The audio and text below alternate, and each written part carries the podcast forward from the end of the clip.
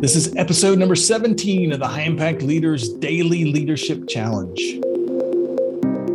So, continuing with our week three gaining cooperation leadership tips, leadership principle number 17 is to encourage and facilitate two way conversations. Education is a kind of continuing dialogue, and a dialogue assumes, in the nature of the course, different points of view. Robert Hutchins.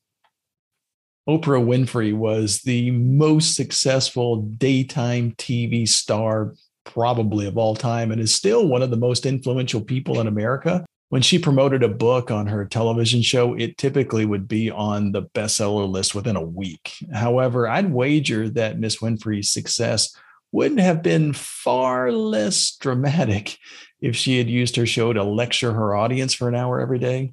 Um, one of the characteristics of her show that made her so influential was that that was basically she created a one-on-one dialogue with her guests as as well as with her audience. So her audience and her and her influence grew year after year.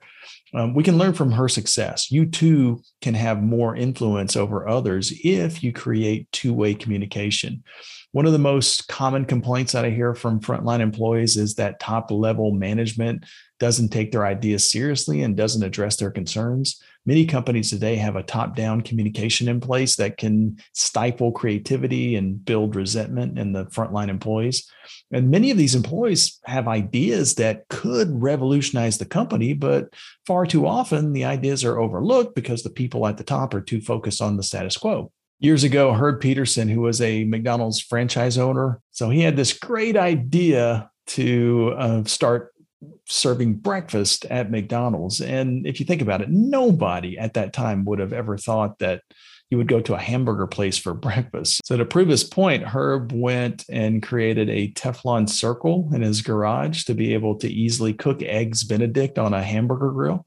And then he took the idea to the McDonald's headquarters in Chicago. And by the way, today it's estimated that uh, McDonald's sells about $4 billion worth of breakfast every year. And a big portion of that is the Egg McMuffin that was created from this Teflon circle. Um, so basically, the only way McDonald's was able to tap into $4 billion worth of additional revenue every single year was that the, the dialogues that we create with our people who work for us, they, they can provide us that valuable information, both good and bad.